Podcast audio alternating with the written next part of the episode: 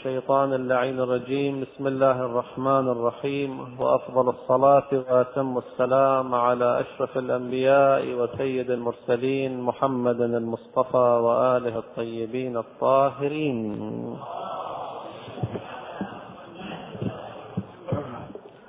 السلام عليك يا سيدي ويا مولاي أبا صالح المهدي. هذا يوم الجمعة وهو يومك المتوقع فيه ظهورك. والفرج فيه للمؤمنين وقتل الكافرين بسيفك وأنا فيه يا مولاي ضيفك وجارك فأضفني وأجرني فإنك تحب الضيافة والإجارة. السلام عليكم أيها الأخوة المؤمنون والأخوات المؤمنات جميعا ورحمة الله وبركاته.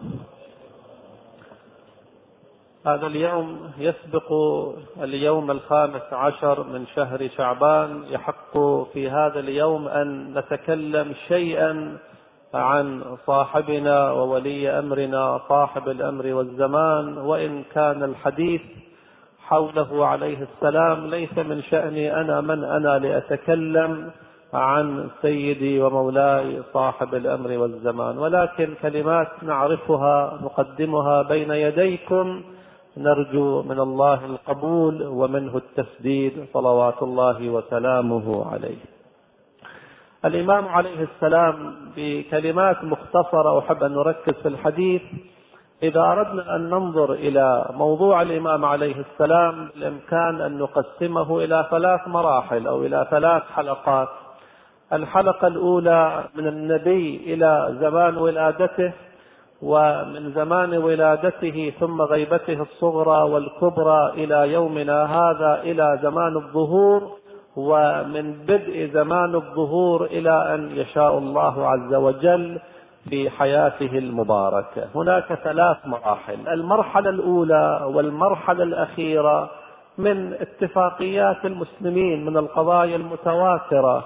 النبي صلى الله عليه وآله وسلم طالما ركز على اسمه الشريف ومراجعة إلى كتاب موسوعة الإمام المهدي عليه السلام مجلدات عديدة فيها الكثير من الروايات عند الفريقين فيه في إثبات في إثبات هذه الحقيقة مع قطع النظر عن زمان ولادته من المتواترات في صفوف المسلمين ولا خلاف في ذلك أبدا.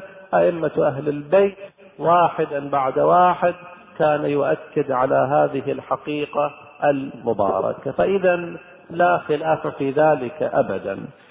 وأما بعد في زمان ظهوره أنه سيظهر ويملأ الأرض قسطا وعدلا بعدما ملئت ظلما وجورا كذلك من المتواترات بين المسلمين لا خلاف في أنه سيكون هو المنقذ لهذه البشرية والقرآن يدعم هذه الفكرة بوضوح ونريد أن نمن على الذين استضعفوا في الأرض ونجعلهم أئمة ونجعلهم الوارثين ونجعلهم الوارثين. الله سبحانه وتعالى يبشر عباده بأنه سيكون في آخر الزمان أئمة ولا معنى للأئمة في عرض واحد. هنالك قادة ولهؤلاء القادة إمام واحد يقودهم في مواجهة أعداء الله ورسوله.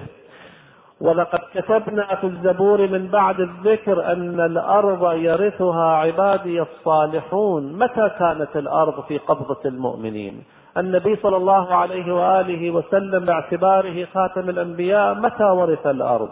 حكم في مساحة من جزيرة العرب والشرق بيد الأكاسرة والغرب بيد القياصرة. لم تتسع رقعته لتشمل الأرض جميعا. حتى في زمان الفتوحات الإسلامية امتدت إلى شمال أوروبا وإلى إسبانيا والأندلس ولكن بقي ما بقي من الأرض قسم من أفريقيا الأمريكيتين أستراليا الشرق الأدنى. لم تكن يوم من الأيام خاضعة لبلاد المسلمين أبدا.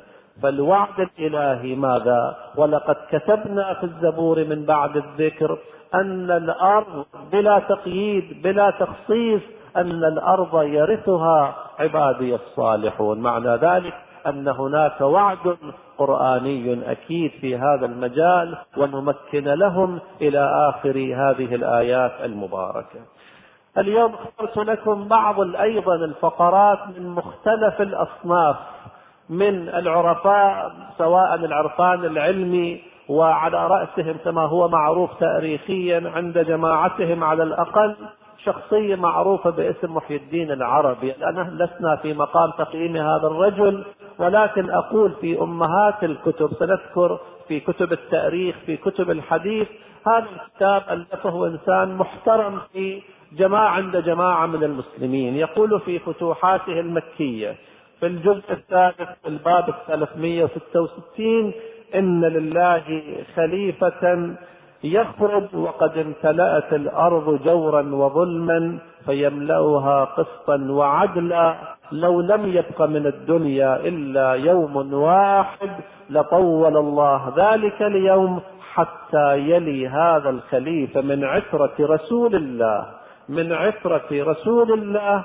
من ولد فاطمة صلوات الله وسلامه عليها. هذا الإنسان يذكر هذا المعنى في فتوحاته المكية. ننتقل إلى شخصية أخرى ابن خلدون. ابن خلدون يعتبر إنسان محقق وإنسان مؤرخ يقول في مقدمته المعروفة هذه المقدمة التي تدرس في الجامعات يقول ابن خلدون في مقدمة تاريخه يقول والحق الذي ينبغي أن يتقرر لديك أنه لا تتم دعوة من الدين والملك إلا بوجود شوكة عصبية تظهره وتدافع عنه. يقول سواء الملك المادي الملك الدنيوي أو الدين الإلهي لابد من وجود عصابة ومن جماعة تدعم هذا الدين أو, يد أو تدعم هذا الملك حتى يتم أمر الله فيه. ولأن الرجل يتكلم بموضوعية رجل معروف في مقدمته مقدمته التاريخية على ما فيه من هفوات يحاول أن يتكلم بأسلوب علمي. يقول فإن صح ظهور هذا المهدي فلا وجه لظهور دعوته إلا بأن يكون منهم ويؤلف الله بين قلوبهم في أتباعه يقول هذا المهدي لا بد أن يكون من عترة النبي صلى الله عليه وآله وسلم ليمكنه أن أن أن يدعم مسيرة الله سبحانه وتعالى في الأرض. هذا مؤرخ محقق معروف. ننتقل إلى كلمة لشخصية معروفة أيضا الصواعق المحرقة في الرد على أهل البدع والزندقة. هذا الإنسان يؤلف كتابا بدعواه لتطهير المسلمين من دعاوى البدع والزندقة. ومع ذلك ينقل حديثا عن النبي صلى الله عليه وآله وسلم إذ يقول النبي صلى الله عليه وآله كما رواه أبو سعيد ينزل بأمتي في آخر الزمان بلاء شديد من سلطانه. النبي يشير إلى أن عاقبة المسلمين مشكلة سلاطينهم ولم يسمع بلاء أشد منه حتى تضيق بهم الأرض رحبة وحتى يملأ الأرض جورا وظلما. لا يجد المؤمن ملجأ يلتجئ إليه من الظلم عندئذ ماذا يعمل؟ فيبعث الله رجلا من عسرة فيملأ الأرض قسطا وعدلا كما ملئت ظلما وجورا يرضى عنه ساكن السماء وساكن الأرض. لا تدخر الأرض شيئا لا تدخر الأرض من بذرها شيئا إلا أخرجت ولا السماء من قطرها شيئا إلا صبه الله عليهم مدرارا. هذه صلوا على محمد وآل محمد. هذه مختلف النصوص. قلنا في كتب العرفاء في كتب المؤرخين المحققين في روايات العامة في روايات الخاصة حدث ولا حرج. إذا قضية لا مجال للإنكار أبدا. يبقى الكلام بالنسبة إلى زمان ولادته في السنة المائتين وخمسة وخمسين من الهجرة. ثم غيبته في السنة المائتين وستين من الهجرة إلى زماننا هذا وإلى زمان ظهوره. نحن نعتقد أيضا بأن الأرض لا تخلو من الحجة. الله سبحانه وتعالى عندما خلق آدم قال إني جاعل في الأرض خليفة. هذه الأرض لا بد وأن يكون فيها الممثل من قبل الله عز وجل. ليلة القدر تتنزل الملائكة بإذن ربهم من كل أمر تنزل الملائكة على من؟ على من يستلم هذه المقدرات على من يرعى شؤون هذه الأمة وهو صلوات الله وسلامه عليه شبه نفسه في زمان الغيبة بمثابة الشمس من وراء السحاب. اتفاقا هذا اليوم الجو مغيم. أنتم تعلمون بوجود الشمس. لولا الشمس لكنا الآن في ظلام حالك ولكن ماذا؟ شمس مغيبة من وراء السحب. الإمام صلوات الله وسلامه عليه في زمان الغيبة الكبرى يرعى شؤون المسلمين لا يعزب عنه شيء من أخبارنا كما هو يقول مضمون كلامه صلوات الله وسلامه عليه. يرعى الأمة يعيش هموم الأمة. وطالما رأينا في التأريخ في زمان الغيبة تسديدات عظيمة و مركزة وموجهة لمن كان يرتبط به ولمن كان يتوسل به صلوات الله وسلامه عليه. لولا الحجة لساخت الأرض ماذا؟ بأهلها. إذا عالم التكوين وعالم التشريع منتفع من وجوده المبارك صلوات الله وسلامه عليه. حتى في زمان الظهور ظهور الأئمة الآخرين. الإمام الصادق كان في المدينة. كيف كانت تنتفع شيعة الهند والسند وفارس الروم بوجود الإمام صلوات الله وسلامه عليه؟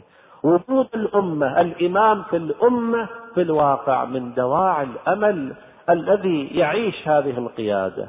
الذي يعتقد بوجود هذا القائد الذي لا ينسانا أبدا. هذا الإحساس هو الذي حفظ التشيع في هذه القرون المتمادية. أنتم تعلمون لو يأتي إنسان وحب يأتي إنسان مؤرخ ويذكر الويلات والمحن التي حلت بأتباع أئمة أهل البيت عليهم السلام منذ الأيام الأولى إلى يومنا هذا. في شرق الأرض وغربها ما الذي حفظ هذه العصابة؟ واليوم اعتقادي أن التشيع في طوال التاريخ يعيش عزه الفكري والسياسي. الآن هذه الأفكار التشيع اتباع مذهب أهل البيت استفتاءاتهم فقههم تاريخهم حديثهم سيرتهم عقائدهم أصبحت واضحة مدونة في الكتب معروضة على العالم لم يبقى هناك سرا خافيا على أحد. من دواعي هذه القوة الإحساس بوجود القائد. ولهذا في معركة أحد عندما أراد المشركون أن يوقعوا الهزيمة في المسلمين ماذا عملوا؟ أشاعوا في صفوف المسلمين أن النبي قد قتل. عندما يعلم بعدم وجود القائد في الأمة في الواقع تتلاشى جهود الأمة، اعتقادنا بأن هناك إمام يرعانا في هذا الزمان وفي كل زمان من دواعي تماسك المذهب وأهل هذا المذهب، ولهذا نقرأ في الدعاء الشريف اللهم لا تنسنا ذكره والدعاء له، ذكره صلوات الله عليه من موجبات قوة القلب سواء للفرد الواحد أو للجماعة المسلمة وخاصة في آخر الزمان. سيوشك أن تتداعى عليكم الأمم كما تتداعى الأكلة على قصعتها قالوا من قلة يومئذ يا رسول الله. قال لا بل أنتم كثير ولكنكم غثاء كغثاء السيل في خضم هذه الظروف. ألا نحتاج إلى الإحساس بهذه القيادة المباركة؟ المهم بعد هذه المقدمة علينا أن نعلم واجباتنا في زمان الغيبة. علمنا وجوده الشريف علمنا رعايته لهذه الأمة. الآن ماذا ينبغي أن نعمل؟ أعجبتني كلمة لعالم ليس من أتباع مذهب أهل البيت عليهم السلام. قال يقول لا تقول الإمام المنتظر. قول الإمام المنتظر. هو ينتظرنا. صحيح هو منتظر ولكنه منتظر أيضا. ما الذي يمنعه من الخروج؟ الإمام عليه السلام قلبه مليء حزنا مليء دم لما يراه من وضع المسلمين بل المستضعفين من غير المسلمين. ولكن ماذا يعمل؟ هناك سنة إلهية. لو كان البناء على الخروج بالإعجاز والكرامة لخرج الإمام منذ أن ولد. في زمان اللي بعد الإمام العسكري عليه السلام خرج الإمام بقوة الغيب وأشاع العدل في الأرض ولكن الأمور مرهونة بأسبابها. سيظهر صلوات الله عليه يقاتل يقتل بين يديه قوم من خيرة أصحابه يقاتل كقتال جده النبي صلى الله عليه وآله وسلم. طبعا مدعوم بالغيب منصور بالرعب إلى آخره ولكن الحركة حركة طبيعية جدا. فإذا الإمام صلوات الله عليه يريد منا أمة منتظرة وأمة أيضا على مستوى الانتظار. إخواني الانتظار كلمة مختصرة في هذا المجال. الانتظار فرع الشوق. أنت عندما تنتظر ضيفا عزيزا عليك بالواقع هذا فرع الشوق. الآن الشوق إلى ذاته إذا كان عزيزا عليك. أو شوقا إلى مصالحه إذا كنت تستفيد من ورائه. إذا الانتظار فرع الشوق والشوق فرع المحبة. والمحبة ماذا ماذا تستلزم؟ تستلزم المحبة المسانخة والمتابعة. هذا الشعر قرأناه كثيرا من روائع الشعر في هذا المجال. تعصى الإله وأنت تظهر حبه. هذا لعمري في الفعال بديع. لو كان حبك صادقا لأطعته إن المحب لمن يحب مطيع. إذا الانتظار فرع الشوق. الشوق فرع المحبة. والمحبة تقتضي ماذا؟ المسانخة والمتابعة. القرآن الكريم في آية صريحة في الواقع تكذب المحب اللامتبع. تكذب المحب الذي لا يتبع. والآية الصريحة في القرآن. بسم الله الرحمن الرحيم. قل إن كنتم تحبون الله. مو زعم مو ادعاء مو قصائد رنانة مو جلوات.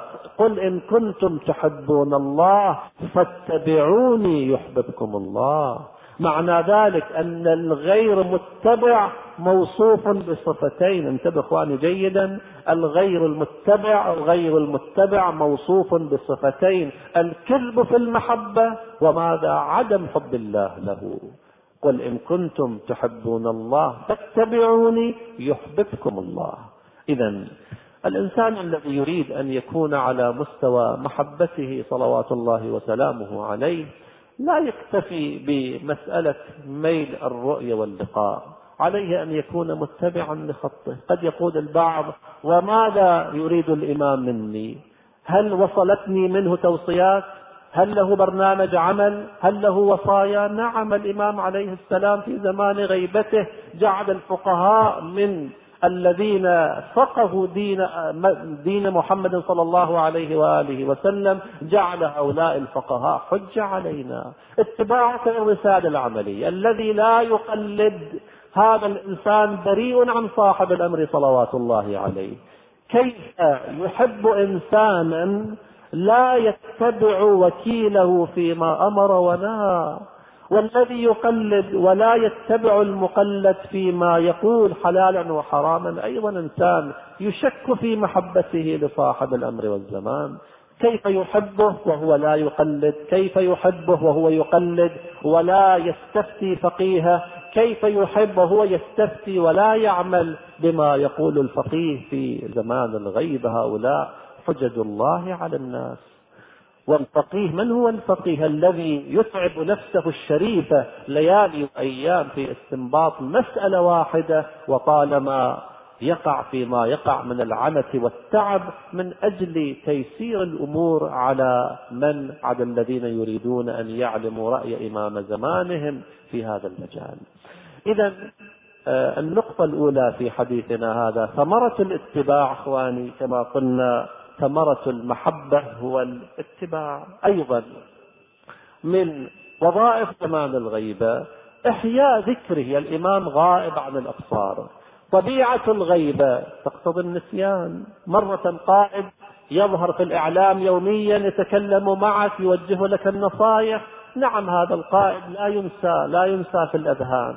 أما إمامنا عليه السلام طبيعة زمان الغيبة تقتضي أن يكون مغيبا عن الأبصار.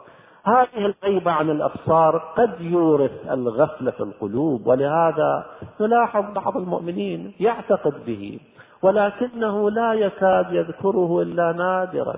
نحن لماذا نركز على الدعاء له في القنوت؟ لئلا ننسى نجعل محطة يومية صباحا ومساء لتذكير أنفسنا به صلوات الله وسلامه عليه. واعتقادنا أنه عليه السلام أشفق علينا من آبائنا وأمهاتنا. عندما تلم بك مصيبة عندما تقع في حرج عندما تقع في مشكلة صلوات الله وسلامه عليه أرأف بك من أبيك وأمك مظهر رحمة الله عز وجل.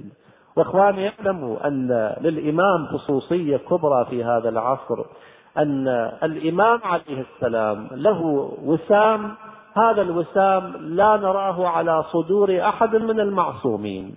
هناك وسام على صدر الإمام الحجة بن الحسن العسكري روحي وأرواح العالمين لتراب مقدمه الفدا. هذا الوسام ليس على صدر النبي وعلى ولا على أحد من أئمة أهل البيت كما أن وسام الشهادة خاصة بالحسين عليه السلام بتلك الكيفية وسام الفعلية في العبادة.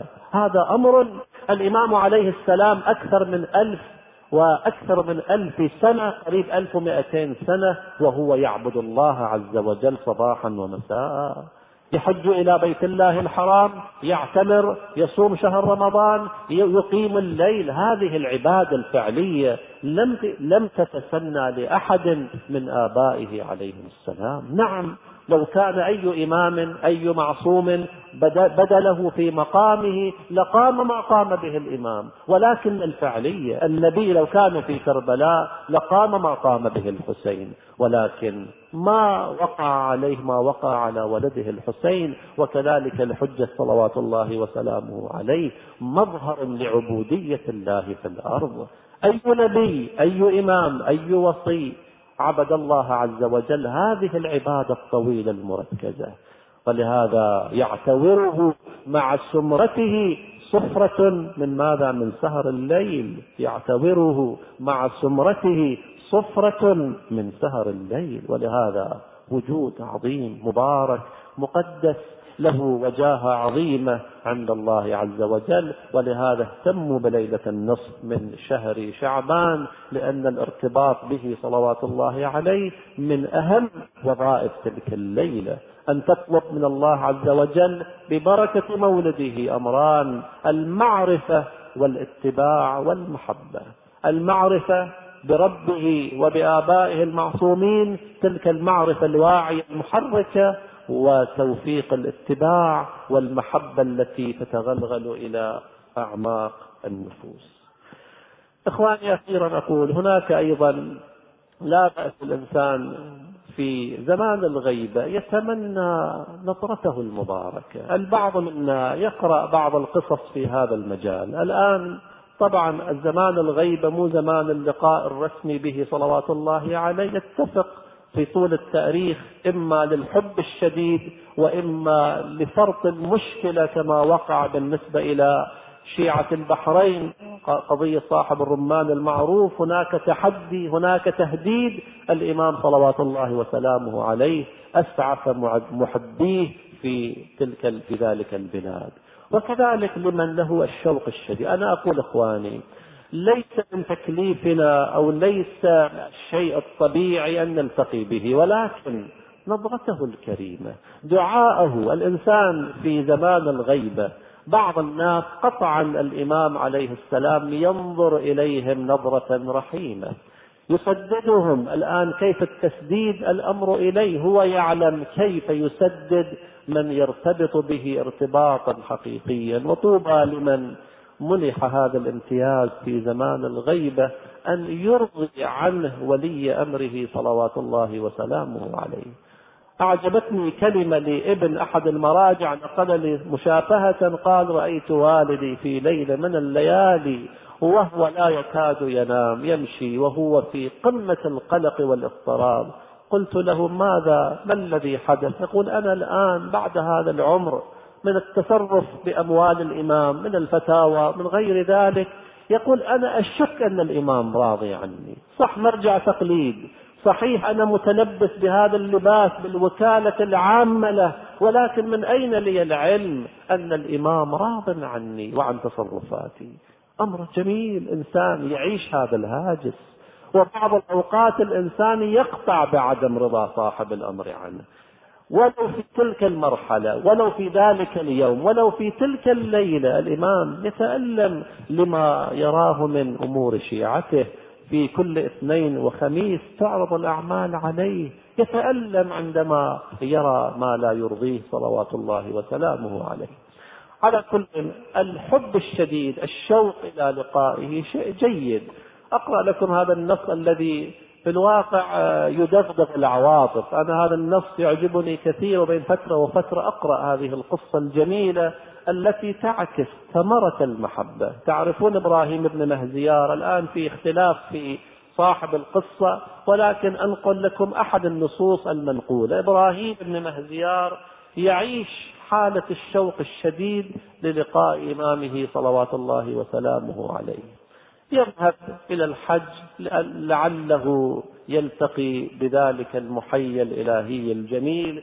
يقول قدمت مدينة الرسول صلى الله عليه وآله فبحثت عن أخبار آل أبي محمد الحسن بن علي الإمام العسكري عليه السلام. كان قريب العهد لزمان الإمام العسكري صلوات الله وسلامه عليه. يقول ولم أقع على شيء منها بحثت في المدينة فلم أحصل على بغيتي رحلت منها إلى مكة مستبحثا عن ذلك فبينما أنا في الطواف إذ تراءى لي فتى أسمر اللون رائع الحسن جميل المخيلة يطيل التوسم في فعدلت إليه مؤملا منه عرفان ما قصدت له. رأيت شاب هو الآن ليس هو إمام زمانه لا زال هذا الشخص هو الواسطة ومع ذلك رأى فيه هذا المحيا. فلما قربت منه سلمت فأحسن الإجابة ثم قال من أي البلاد أنت؟ قلت رجل من أهل العراق. قال من أي العراق؟ قلت من الأهواز. كان تابعا العراق قال مرحبا بلقائك هل تعرف بها جعفر بن حمدان؟ قلت دعا فأجاب قال رحمه الله ما كان أطول ليلة وأجزل نيلة فهل تعرف إبراهيم بن مهزيار؟ قلت أنا إبراهيم بن مهزيار فعانقني مليا ثم بشرني بماذا؟ بالإذن باللقاء به صلوات الله وسلامه عليه. فشخصت معه إلى الطائف حتى أخذ في بعض مخارج الفلات فبدت لنا خيمة شعر قد أشرفت على أكمة رمل يتلألأ تلك البقاع منها تلألؤا. فبدرني إلى الإذن ودخل مسلما وأعلمني بمكانه صلوات الله وسلامه عليه. فخرج علي وهو غلام أمرد ناصع اللون واضح الجبين أبلج الحاجب مسنون الخد أقنى الأنف أشم أروع كأنه غصلبان وكأن صفحة غرة وكأن صفحة غرته كوكب دري بخده الأيمن خال كأنه فتاة مسك على بياض الفضة وإذا برأسه وفرة سمحاء له سمت ما رأت العيون أقصد منه ولا أعرف حسنا وسكينة وحياء. ثم جلس معه صلوات الله وسلامه عليه واسمعوا لهذه العبارات الجميلة الحوار الذي دار بينه وبين إمامه. اعلم يا أبا إسحاق إنه قال صلوات الله عليه. يتكلم عن أبيه العسكري قال يا بني إن الله جل ثناؤه لم يكن ليخلي أطباق أرضه وأهل الجد في طاعته وعبادته بلا حجة يستعلي بها وإمام يؤتم به ويقتدى بسبيل سنته ومنهاج قصده. واعلم هنا بيت عبارة أجمل ما في هذه القصة هذه العبارة. واعلم أن قلوب أهل الطاعة والإخلاص نزع إليك مثل الطير إذا أمت أوكارها. واقعا ما أروعها من عبارة يقول واعلم أن قلوب أهل الطاعة والإخلاص نزع إليك. لم يقل في زمان دون زمان. القلب الذي يهفو إلى إمام زمانه هذا القلب قلب امتحنه الله. مو كل قلب يهفو إلى إمام غائب عنه. واعلم أن قلوب أهل الطاعة والإخلاص نزع إليك مثل الطير إذا أمت أوكارها. ثم الإمام يذكر عن بعض أحداث آخر الزمان فيقول فكأنك يا بني بتأييد نصر الله قد آن وتيسير الفلح وعلو الكعب قد حان وكأنك بالرايات الصفر والأعلام البيض تخفق على أثناء أعطافك ما بين الحطيم وزمزم وكأنك بترادف البيع وتصافي الولاء يتناظم عليك تناظم الدر في مثان العقود وتصافق الأكف على جنبات الحجر الأسود. عبارة جدا جميلة وتصافق الأكف تصافق البيع على جنبات الحجر الأسود. إذا إخواني أعزائي الدعاء له وأكثر الدعاء بتعجيل الفرج فإن ذلك ماذا فرجكم أنتم؟ وأكثر الدعاء بتعجيل الفرج. وإخواني ما يكون الدعاء بالفرج لقلقة لسان أو إسقاط تكليف؟